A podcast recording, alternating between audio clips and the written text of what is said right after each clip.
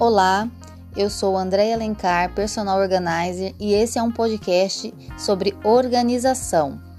E nós vamos começar falando sobre os cinco pilares da organização, que é o destralhar, o desapegar, categorizar, setorizar e revisar. São os quatro pilares importantíssimos para que uma organização dê certo dentro da sua casa ou no seu local de trabalho. É, eu não sei onde você está precisando de organização.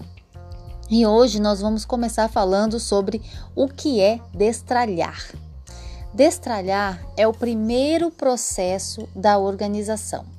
Nós iniciamos uma organização destralhando. O que significa isso, Andreia? Destralhar significa retirar tudo aquilo que não se usa mais, tudo aquilo que está com algum defeito, peças quebradas, peças que, que não têm conserto. Então, o que, que nós vamos fazer? Nós vamos fazer uma operação pente fino mesmo. Nós vamos pegar e fazer uma triagem em tudo que temos. Por exemplo, se você quer começar uma organização no teu guarda-roupa, você vai pegar a, a, o teu guarda-roupa para fazer uma triagem. Não faça tudo de uma vez, não retire todas as coisas do teu guarda-roupa para fazer tudo de uma vez. Faça por partes. Pegue uma gaveta por vez, uma parte do teu guarda-roupa por vez, né? O, cabideiro, as prateleiras, uma de cada vez. Porque você não vai conseguir fazer tudo num dia só, você não vai conseguir fazer tudo de uma vez só, vai ser cansativo e, e não vai ser produtivo. Você vai acabar desistindo, vai acabar não prestando atenção naquilo que realmente precisa ser retirado dali. E o que, que você vai fazer? Você vai escolher, por exemplo, uma gaveta, você vai olhar aquela gaveta, vai ver todas as peças que estão ali. Nessas peças, quais são as peças que você não gosta? Né? Esse é um motivo para você retirar, você não gostar. Não tenha nada que você não goste, só tenha coisas que você goste porque isso facilita o uso. Principalmente quando nós estamos falando de roupas. É, roupas, acessórios, calçados, enfim. Você vai analisar também o tempo que, essa, que a peça está sem uso. Né? Claro que levando em consideração ó, o clima. É, geralmente nós colocamos uma média de seis meses a um ano. Se eu não utilizei a peça em seis meses ou um ano, eu posso descartar essa peça porque eu não vou utilizar mais. Então, se é uma peça nova, se é uma peça que está em bom estado, eu posso doar, né? Eu posso fazer um bazar, não sei. É, se for uma peça que não está em bom estado de uso, eu vou descartar. E se tenho algo no, no meu guarda-roupa que precisa de conserto, de repente uma roupa, uma blusa que está sem, cai um botão, é, um zíper que quebrou, precisa trocar. Você vai retirar essa peça do teu guarda-roupa. Você vai identificar numa sacola, em algum local, deixar em local visível. Você vai identificar o que tem ali e vai colocar bem claro que é para conserto. E você vai determinar um prazo para esse conserto. Por que você vai determinar um prazo? Porque se você não colocar um prazo, você corre o risco de que essa peça fique perambulando pela tua casa, em outros locais, gerando bagunça, ou até mesmo voltando para o teu guarda-roupa, e aí você não vai ter concluído essa, essa etapa do destralhar. Quando nós fazemos essa, essa etapa, é, a gente já percebe uma diferença na questão de espaço, no nosso, nos nossos armários e também a questão do bem-estar, da energia que volta a circular naquele local. Faz o teste hoje mesmo aí na tua casa. Pega, escolhe uma gaveta ou uma parte do teu cabideiro aí do teu guarda-roupa e faça isso. Você vai ver como vai mudar a energia desse ambiente, como vai mudar o bem-estar, o teu bem-estar. E você vai com isso se sentir mais motivada a continuar essa organização. No próximo podcast, nós vamos falar sobre o desapego. Sim, porque o desapego não é a mesma coisa que destralhar. E no próximo episódio eu vou explicar qual é essa diferença, ok? Tchauzinho, até o próximo episódio.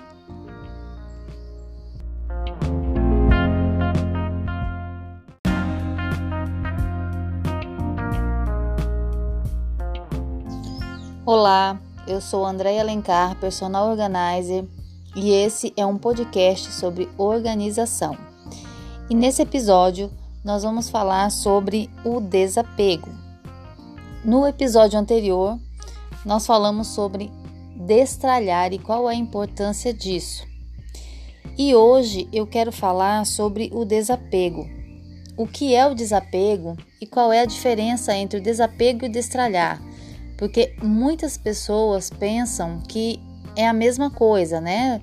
É retirar tudo aquilo que você não usa. Não é somente isso.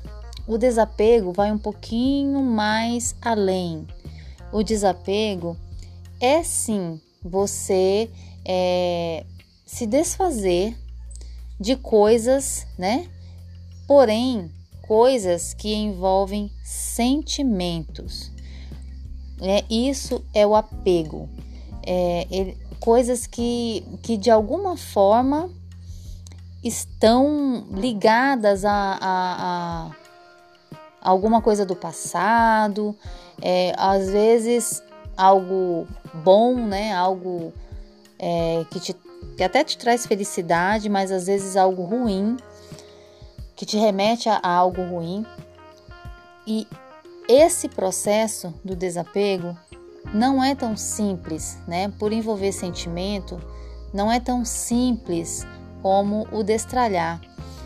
É, você tem que se preparar, né, psicologicamente e entender que aquela peça que você está desapegando, ela não tem é, por mais que seja que aquela peça esteja ligada a uma pessoa muito querida, é, ela não tem o poder de trazer aquela pessoa de volta, ela não tem o poder de, de diminuir o teu sentimento em relação àquela pessoa ou aquela situação, porque a maior dificuldade do desapego é essa é você relacionar aquele item com a pessoa que te deu ou a situação que está envolvida com aquele item.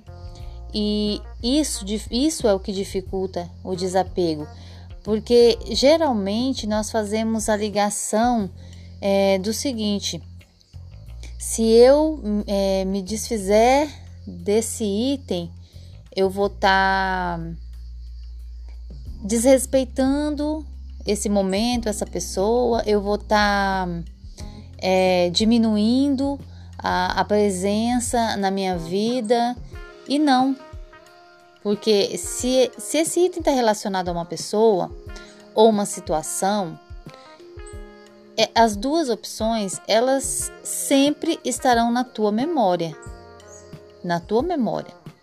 Elas não, elas não, não podem depender é, daquele item para fazer com que você tenha algum tipo de sentimento. Quando nós é, guardamos coisas né, que estão relacionadas a pessoas, ao passado, é, muitas coisas, né? É, isso não faz bem. Isso dificulta porque está sempre trazendo à tona um sentimento, um sentimento de saudade, um sentimento de tristeza, um, um sentimento até de raiva às vezes.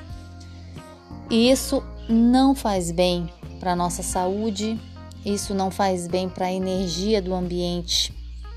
É muito bom desapegar. Isso te traz alívio. É, só que você precisa passar por esse processo, né, de entender que o teu sentimento por algo do passado ou por alguém não não está relacionado, não vai diminuir, não vai acabar porque você retirou algo dali. Eu até sugiro, né, às, é, às vezes, dependendo da situação, porque quem, quem não gosta, né? Eu mesmo, eu mesmo fiz isso. Eu tenho uma caixinha da lembrança, né? Caixinha de lembrança, onde eu guardo é, uma peça de roupa de cada um dos meus filhos, de quando eles nasceram, a primeira peça de roupa, o primeiro sapatinho. É, então, esses itens, eles estão guardados, né? é uma lembrança. Então, assim, quando você. Só que, assim, são poucas coisas. Eu não guardei todas as roupas deles, né? Porque senão. Não, não, não caberia, né? Na minha casa, né? Hoje um tem 21 anos, o outro tem 26. Então, imagina, não dá para guardar tudo. É, cada coisa que faz parte de cada momento. Ah, a roupa que usou no primeiro aniversário, a roupa que usou no segundo aniversário, o tema do aniversário.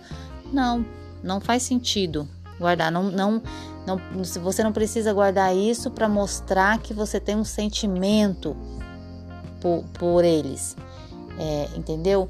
Então, assim, esse processo do desapego é um, é um processo que envolve, como envolve o sentimento, é um processo doloroso às vezes, mas que necessário, que vai fazer um bem posteriormente ok? Então fica a dica aí para você começar a pensar, é, a trabalhar isso na sua cabeça, né? É, a questão de desapegar.